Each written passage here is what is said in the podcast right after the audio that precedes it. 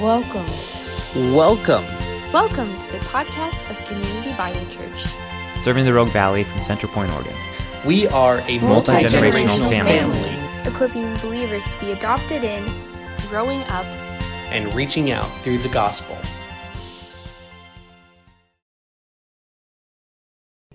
Amen. I hope this morning as we begin, you will take your Bibles with me and you will turn to Esther chapter 9. We will read a portion from Esther chapter 9. We're actually going to try and cover all of the remaining story, 8 through 10, on the heels of last week and remembering that the, the story is coming to its conclusion. And where we left off last week was that this fateful day was at hand the day when the Jews would be attacked, that would be free reign on them. And if you remember the story uh, from previous readings, you will remember that the Jews were given the opportunity to defend themselves, and they successfully do that. And so the portion that we read at the beginning this morning, starting in Esther chapter 9, verse 20, is the conclusion and the postscript to that. And so, if you will read uh, in your copy of God's Word as I read it aloud this morning, uh, we will read starting in Esther chapter 9 to begin.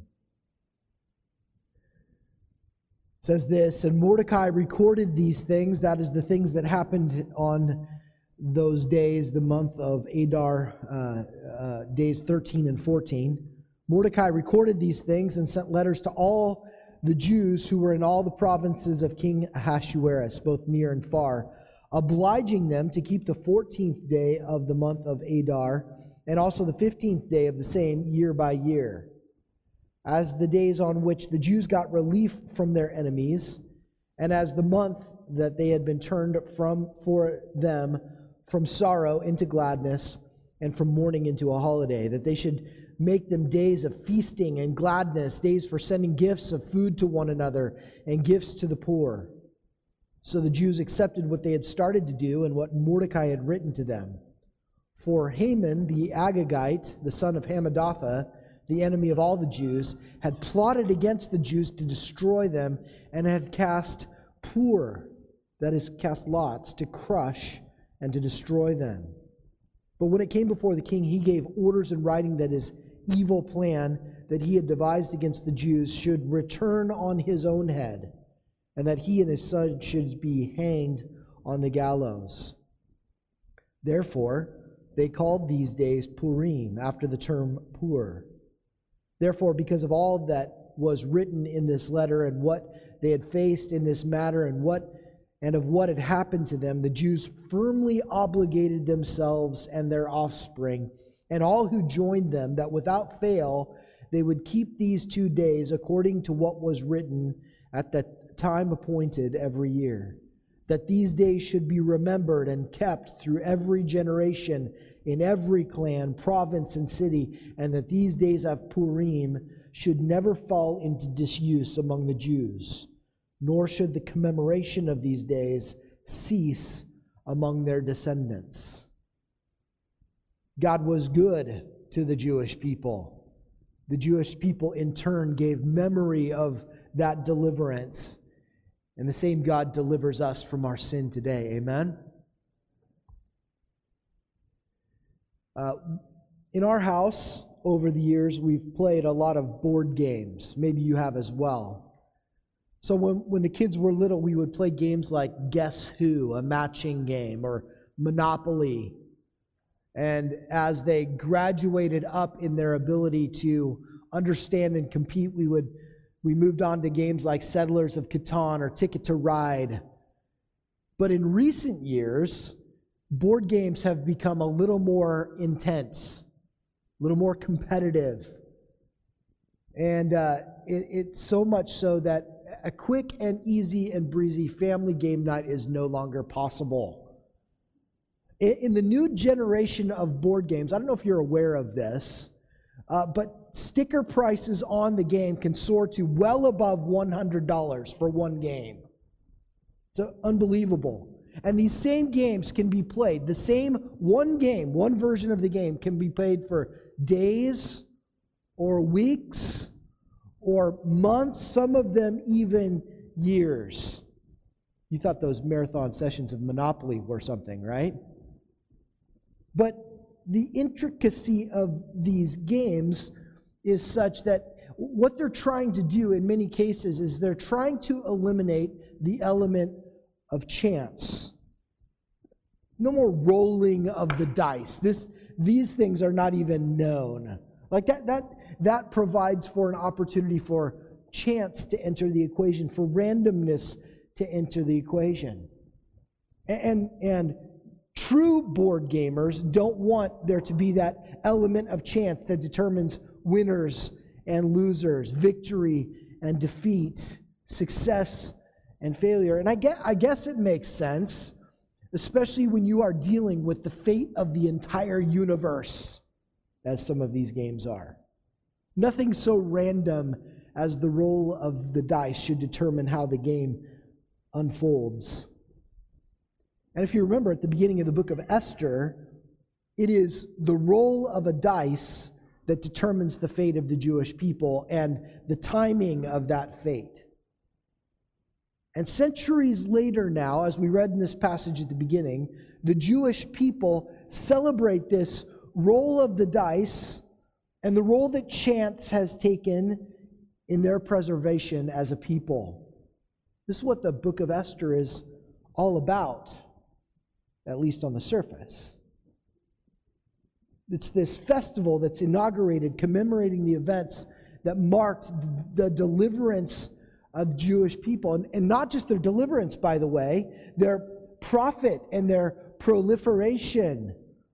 And the festival is named after this instrument of chance that brought these events to bear. At this festival, the people of Israel read the book of Esther and they recount the good fortune that came their way through coincidence and happenstance and the brave works of Esther and Mordecai. Now, as we've noted in our study throughout the book of Esther, and if you are an astute reader of this book, you're going to recognize that the author has structured the story in such a way to show that element of chance and yet point to a deeper purpose and a deeper reality. In fact, the author has written the whole story as a series of fantastic coincidences and ironic reversals. He's painted the story with randomness so improbable that if the story was proposed to a screenwriter as a movie script, it would be rejected out of hand because it was too far fetched, it was too unbelievable. And so clearly, the author is challenging the reader to look deeper at the unseen force behind all of the random events. And as believers, we know that there is this divine author who inspires the human author to point to the unseen force that is God's providence, always present, but always unseen. And the question I think that remains as we finish out this study is this How are you and I going to read the story of Esther? Similarly, how are we going to read the story of our own lives? Is the unseen king working behind the scenes to accomplish his purposes, or are we floating adrift in a sea, sea of random chance? And I think here's the truth is that people who see life as a series of unconnected randomness, unconnected coincidences, sometimes positive, sometimes fortuitous, but often unfortunate, live in a state of spiritual poverty. But God's people are, are to expect his providential work.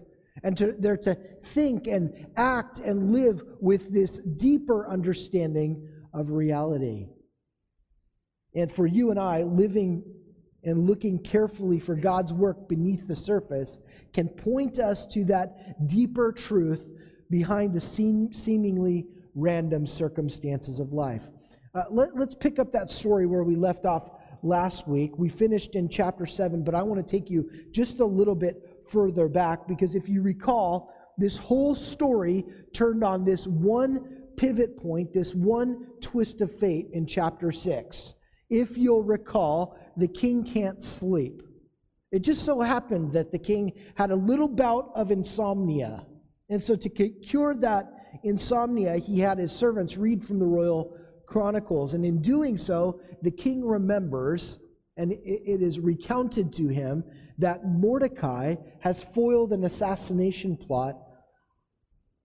And in that humorous scene, you may remember that the king asks his right hand man, Haman, mortal sworn enemy of Mordecai, how he can honor someone who has served him well. And Haman answers, right?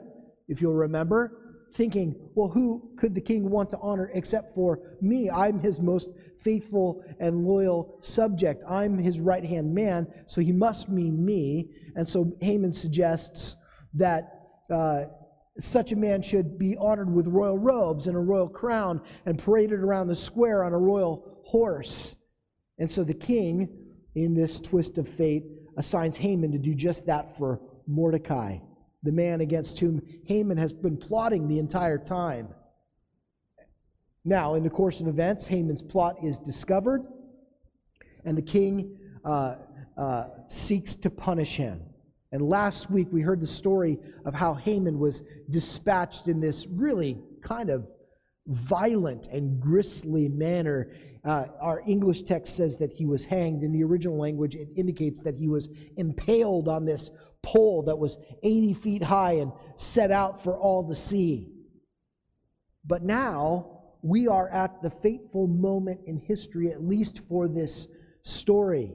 The whole plot of the story has been leading up to this moment when Haman's decree is scheduled to be carried out to eliminate the nation of Israel, the Jewish people. Remember, at the beginning of the book, chapter 3, Haman has rolled the dice, these poor, to decide when to enact his plan for exterminating the Jewish people. And since that moment, this story, this book has hung on this question Will the Jews be wiped out, or will someone intervene on their behalf? Now, follow along with me starting in chapter 8 this morning as the fortunes of Haman and Mordecai are once again reversed. Uh, just as the king has empowered Haman to destroy the Jews back in chapter 3, now Mordecai is empowered by the king and he looks to save the Jewish people. And just like the beginning of the story, Esther has a significant role in this. And we'll notice in the beginning of chapter 8 that her fear and her uncertainty are gone. Before, uh, you may recall that Esther was a little bit uh, coy and a little bit guarded about her identity, especially as a Jewish woman, her connection to Mordecai and so on. But here in verse 1, it tells us that Esther is no longer fearful for that. She's already told the king how she is connected to Mordecai. And then we read in verse 3 that Esther spoke to the king. Now, you'll recall earlier in the story that Esther, this, this was a whole plot point that Esther was fearful about speaking to the king because anyone who would come before the king without an invitation could be subject to the penalty of death. And now, here, without a moment's hesitation, it seems, according to the way the story is recorded, Esther steps out in front of the king and she, uh, she advocates for the Jewish people. And in verse 4, we see that the king has to, it's not, nothing has changed. The king still has to extend to her that scepter to let everyone know that what she has done as acceptable, he's accepted her audience before him. Before she had used her position to reveal Haman's treachery, and now she uses her position to ask for relief for her people. And look at the king's response, verses 7 and 8. It's kind of an interesting note. He says this Behold, I have given Esther the house of Haman, and they have hanged him on the gallows because he intended to lay hands on the Jews.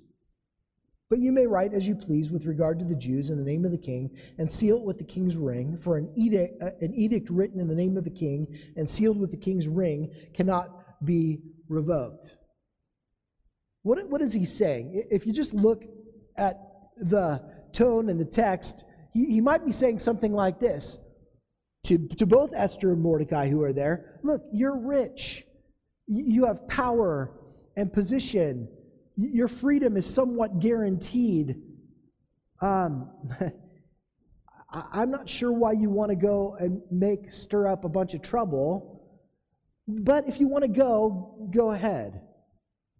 Now, this king that we've seen throughout the story is, is a study in conflict avoidance. He's kind of um, spineless. But on the other hand, isn't he right? Like Esther, you're, you're out of the woods. Yeah, sure, some people might get punished, some people might get defeated, but your position is secure. Mordecai's position is secure. Mordecai, in fact, is climbing the ranks in, in a few verses, verse 15 and following. He's going to be appointed prime minister of the entire country. And yet, they continue to work for the deliverance of their people.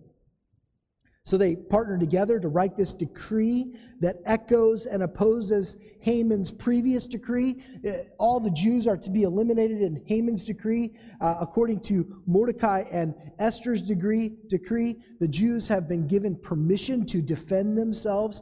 And if you were to go back to chapter 3, verses 12 through 15, and if you were to look at chapter 8, verses 9 through 14, these two decrees are almost an exact copy of one another. They, they follow the same pattern. And, and, and now, note the reaction to this reversal. Verse 17. It's exactly as we would expect. There was gladness and joy among the Jews. There was a feast and a, a holiday. This is still nine months out from when the, the fateful day would occur. Interesting look at the next, next phrase there in verse 17. And many from the peoples of the country, not, not the Jewish people, the Persian people, many from the peoples of the country declared themselves Jews, for the fear of the Jews had fallen on them. What a difference a day makes, huh? And as we make our way now into chapter 9, the storyteller rolls forward the calendar just about nine months. And here we are at the date that Haman has set by the roll of the dice for the destruction of the Jewish nation. This fateful day has arrived, and looked at, at chapter 9, verse 1. Here's what it says On that very day when the enemies of the Jews hoped to gain mastery over them, the reverse occurred. Jews gained mastery over those who hated them. See, the whole story has been building to this question Can the Jews survive Haman's dastardly plan? And then the question behind the question is this Is God's redemptive plan for all of history going to be stymied? And the answer comes here in chapter 9 in the verses of the text, verses 5 through 19. It records the results of that fateful day. It says in verse 6 that 500 were killed in the city of Susa, those who rose up against the Jewish people.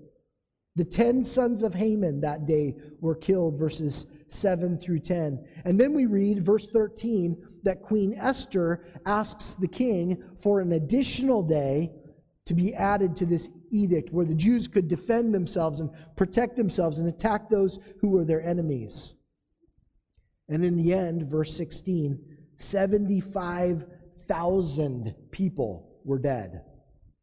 The Jews had not just won a victory, but they poured it on in their victory. They'd, they'd won this victory by a couple of touchdowns, if you will. Look at how the author records it first in verse 5. He says this They did as they pleased to those who hated them, they had their way with them. And then towards the end of the story in verse 13, chapter 9, he says this They let the ten sons of Haman be hanged on the gallows. Again, they took these men and they impaled them and they set them up for all to see who had won the decisive victory. They didn't just dispose of them, they put their dominance on display. And I think in the midst of this story, the author wants his readers to pause here, standing on this bloody battlefield, wondering just how it is that these events have turned so dramatically. I think the moment is pregnant with meaning. I think all of these unspoken questions hang in the air. Are the events of life really just based on the roll of the dice? Do circumstances occur by coincidence? Or is there a greater order and meaning behind them? Is there someone who is orchestrating the events of history? And how you and I answer that question is determined by what is our worldview. And in turn, it, it determines how we interpret the events of our own lives. And of course, as Christians, if we read the Bible, it provides us with all of the answers to these questions. And we are summoned to interpret the events of our lives through this filter. We know the truths about the plans of men and the plans of God. Uh, the wisdom literature talks about it all the time. Here's a couple of examples. Proverbs chapter 19, verse 21 says this Many are the plans in the mind of a man, but it is the purpose of the Lord that will stand. Psalm 33, verse 10 says something similar. The Lord brings the counsel of the nations to nothing, He frustrates the plans of the peoples. What has happened here in the book of Esther what is happening in your life, what is happening in history, is not by mistake. God has been orchestrating everything from the beginning according to his perfect providence. And yet, there's another question that the reader of the story might ask. And it's whether or not, if you're reading this story with fresh eyes at all, all of this bloodshed is justified. I mean, really, if we read the story of, of, of Esther, it's quite a violent book. It's got a, a rating that's something more than PG 13 if the movie were made. And oftentimes we encounter that in the midst of the Old Testament. There's lots of blood and lots of violence. And isn't there another way if God is in charge of all this? I, I mean, if Haman's desires demonstrated his bloodlust, and his decree to wipe out the Jews in this massacre reflected a wanton cruelty. How was Esther and Mordecai's counter decree any different? I think in order to answer that question, we've got to consider the character of God. Our God is a just God. Remember that Haman's decree was born out of prejudice and hatred whereas the decree of Esther and Mordecai was anchored in self defense. God defends the weak. He defends the disenfranchised. He's jealously going to guard his people and his plan. And certainly, God is a God of love. He has a love for all of humanity, especially his cho- chosen people. But that's especially highlighted against his justice and his holiness. His righteous anger is kindled against injustice and against treachery. Now, we're going to look at a moment. Esther and Mordecai may not have perfectly communicated or carried out their plan, their counter decree, and their idea of self defense. But their action was in defense of a people who were unjustly targeted. And those people were God's people. And so Esther and Mordecai, as they uh, make their plans and enact their decree, are reflecting God's righteous and holy anger at Haman's wickedness alongside his loving kindness for his special people. So now let us turn our attention to the, the fact of how will people respond to this intervention, to God's intervention.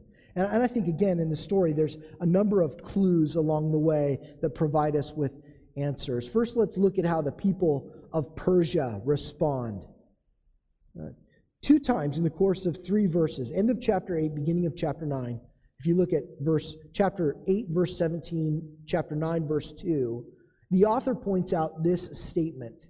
He says the fear of the Jews seized them. We read it once at the beginning. The fear of the Jews seized the people of Persia. Why were they fearful?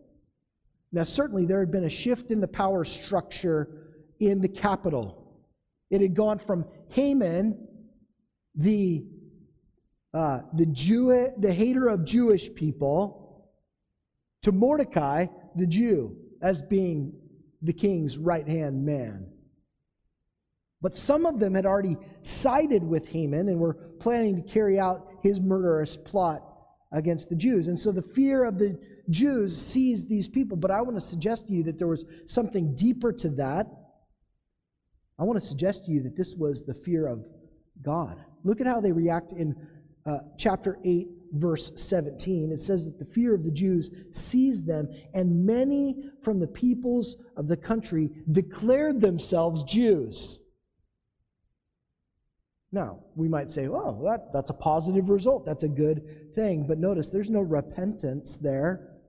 There's no alignment with covenant promises and covenant obligations. They respond, respond out of fear and they outwardly identify as God followers. For them, they're playing the hand that fate has dealt them and they're responding to the circumstances as seem best to them. And I think that there's probably some here today who are doing the same thing. You haven't really taken God seriously. You haven't humbled yourself before God's holiness and asked for mercy. Maybe you haven't even contemplated your own sin. You've never thought about the fact that every single person, including me, including you, is deserving of God's righteous judgment, that same judgment that he executed against Haman. And just like Haman and his allies, you and I are deserving of God's justice. We are deserving of any punishment in our sin that God would visit on us. And yet, the good news of the gospel, the good news of this story, is that God has provided a way of deliverance for us. God is about rescue. Not just the people of Persia and the Jews who lived there, but He's provided for your and my deliverance from the punishment that would um, be justly executed against our sins through Jesus Christ. And through faith in Jesus, you can come out from under God's condemnation, and instead of being tormented by the fear of God, that same fear draws you into reverence and repentance. Maybe like the people of Persia, you think that by playing the part of a Christian, you can slip in under God's radar. As long as you do all the things that are Christian like, attend church and be good to other people and give an adequate amount of money. I mean, what more could anyone expect? That's what it is to be a Christian, is to do these things. Certainly, no one can tell the difference between obedience out of obligation and genuine obedience, you think to yourself. But God knows. You may fool every single person every single time, but you cannot fool God. And so stop playing the part of a Christian and turn to Christ. Confess your sin, acknowledge your spiritual poverty, and acknowledge Him as the Lord of your life. And in that moment, you can be saved. Truly, powerfully so that you don't have to carry the burden of doing what is right. You don't have to live in fear and uh, declare yourself one of God's people by your actions. Instead, you will be truly saved and converted and drawn to Him as one of His adopted sons or daughters. That's the response of the Persian people. What about the response of the Jewish people, these people who in mass had been saved? They've been celebrating this feast that we read about at the beginning, the feast of Purim. They've been celebrating it for generations. It's part of their heritage, it's part of their culture. But it's very clear by the way the author writes this. It's very clear if you look at their current celebration that they've forgotten the part about the unseen king and the story. Sure, they revel in their good fortune brought about by the events in the book of Esther, but they, they don't acknowledge the giver of all good gifts.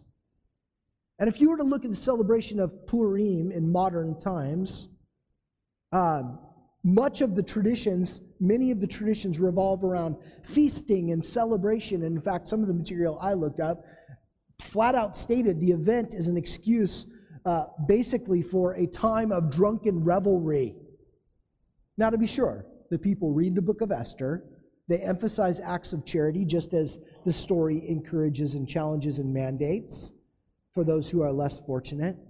But the, the traditions are more focused on remembering the good fortune that has occurred in their heritage, the chance circumstances that brought about their deliverance, rather than a focus on God's work in delivering his people.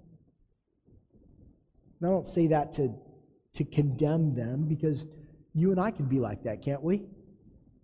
We, we celebrate holidays, we celebrate Christmas and Easter as we did a couple of weeks ago, and the traditions of those seasons sometimes overwhelm the significance. The trees and the eggs and the family photos and dressing up and the family meals and the presents are the substance of what we celebrate.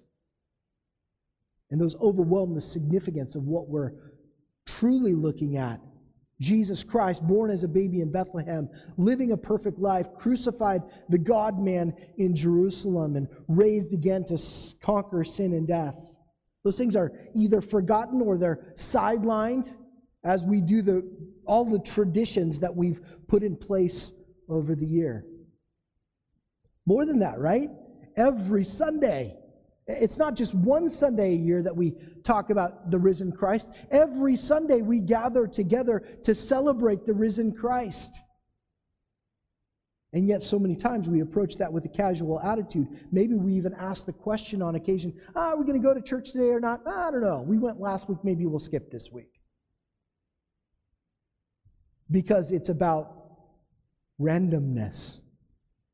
We've become casual because we've forgotten that this is the celebration of the greatest event the world has ever known, the defining event of our lives if we're believers. That's why we come together in corporate worship today to raise our hands and to raise our voices and to acknowledge the God who has rescued us from sin.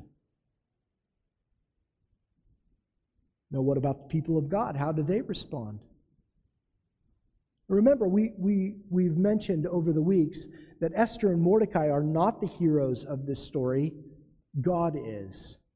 And just because they are part of God's chosen people does not mean they are without fault. This is where many of us will find ourselves this morning.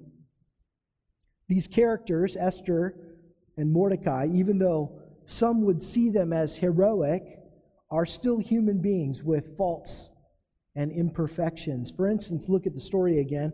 When Mordecai is elevated to that position of power, he becomes the prime minister, if you will. He seems to revel in it just a little too much. I want to point this out to you. In chapter 9, verses 3 and 4, back in the story, the counter decree has been issued for the Jews to be able to defend themselves, and the author records some of the reaction as the fateful day is fast approaching he says this All the officials of the provinces and the satraps and the governors and the royal agents also helped the Jews.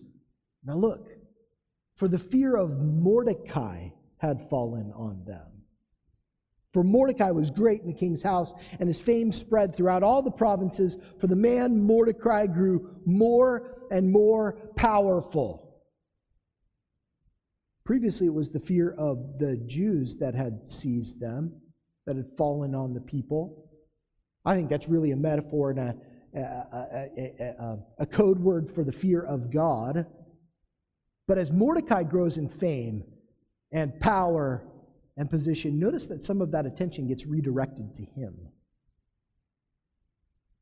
And as admirable as Esther is in this story, she also shows her humanity. On that day of reckoning, she really displays a vindictive side by asking the king to extend that decree, that counter decree, an additional day. God had justly provided this opportunity for the Jews to defend themselves, but Esther pushes their advantage and moves on from defense to revenge. And I think if Esther and Mordecai had been the heroes of this story, these would be difficult details to reconcile with heroic character. You see, human beings have this tremendous capacity to do wonderful, courageous things. And yet, left to our own instincts, we're prone to display a self serving instinct that is at the heart of sin. Our reaction to circumstances has to be filtered through our understanding and submission to God's character. We can't just look at circumstances as individual series of occurrences coming our way and react to them out of instinct. When trials and difficulties come our way, if we're focused on the circumstances and we're reacting to those, we're going to display our humanity. Maybe, for instance, you would find yourself in a place where you are challenged by debt. You're wallowing in financial peril because of unexpected bills that have come your way. Nothing that's your fault. So you cry out to God for help. And then all of a sudden, you get this unexpected financial windfall. Maybe it's an inheritance, maybe it's a raise at work or a new job, uh, maybe it's a stimulus check. I don't know if that's ever happened to you. And that pressure is relieved for just a second. And what's our instinct? To forget about God, to forget that we've cried out to Him, to forget that we've declared our dependence on Him we forget that He is the author of all circumstances, good and bad. And our response to Him, look, our response to Him in good times is just as important as our response in bad times. And the same could be tr- said true about relational difficulty or health struggles or any other number of things. So often we treat God like um, that that resource that we have in times of difficulty. And we reach out and we seek to use that resource, but when times even out and when times are good, we put God on the shelf until the next crisis comes. God is interested and invested in all of our lives. Now, look, I, I want to acknowledge there are some positive reactions especially when we look at Esther and Mordecai to this situation. We've seen great faith and great courage from both of them. Esther learned to trust God in those early days, in her first interactions with the king. And, and we see in this story as, as she comes to, to, to ask about that counter decree, that she displays those lessons that she learned early on. She approaches the king with confidence and bravery. She is not willing to sit by and watch her people be eliminated. Mordecai too responds with great courage and wisdom. He stands right alongside of Esther and he seizes that moment. He actually compiles and writes the decree with the help of the scribes in favor of counteracting Haman's decree. Even in their safety, even when times are good for Haman, or excuse me, for Esther and Mordecai, they continue to fight for the rescue of their people. So let me ask that of us. You and I are safe in the arms of God. You and I have confidence in our salvation if we have, through faith, declared our allegiance to God. Are, are we too safe in that? Or are we willing to risk comfort and convenience to proclaim to those in our circle the good news of salvation? I wonder how long it's been for you or for I since we prayed and planned and strategized for that divine appointment with our friends and our family and our neighbors who need to hear about God's impending judgment, but God's gracious offer of rescue. If we understand that God is working everywhere, always behind the scenes, we should boldly and courageously step forward, just like these two, into the gap and join God where He is working. Who knows? He may use me, He may use you as an instrument to bring about someone's salvation. What could be a greater joy and privilege? There's so much that we can learn from Esther and from Mordecai. We need to be bold in our risk taking for Christ. We, we need to act confidently, knowing that in the end it is God's desire to rescue his people. You see, we can't, can't approach life as this series of random events. And if it happens, it happens. Whatever comes my way, I'll deal with it. It's not a roll of a dice.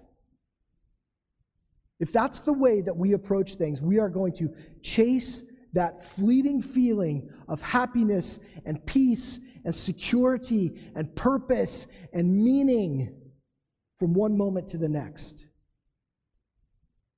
If we're Christians, we need to live with purpose.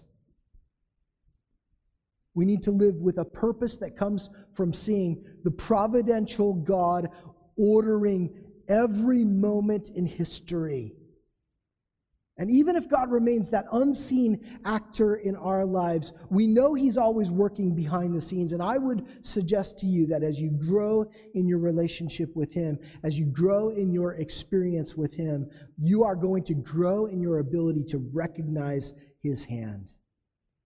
And when we do that, our actions and our reactions are going to reflect that understanding. We're going to have that deeper understanding and deeper purpose to reality. Let's pray.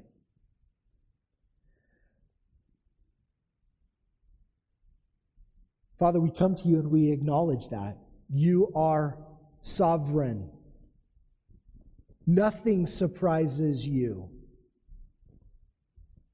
You have designed and directed history from the very beginning, and we're grateful for that.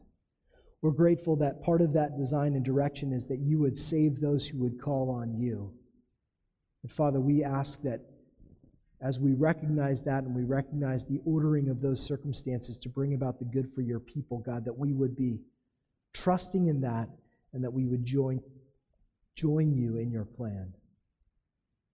We say thank you this morning. We respond in praise and worship, and we walk away with the confidence that whatever happens to us outside the doors, of this church building, God, is, is, is something that you've equipped us for and prepared us for. And further than that, God, you have designs for all the people who exist outside the doors of this church building. Your desire is to save them, to rescue them. And God, we can be part of that plan. We thank you for that, and we pray these things in your Son's name. Amen. Thank you for listening to the podcast of Community Bible Church. Follow us on Facebook to keep up to date with all our latest content. Thank you.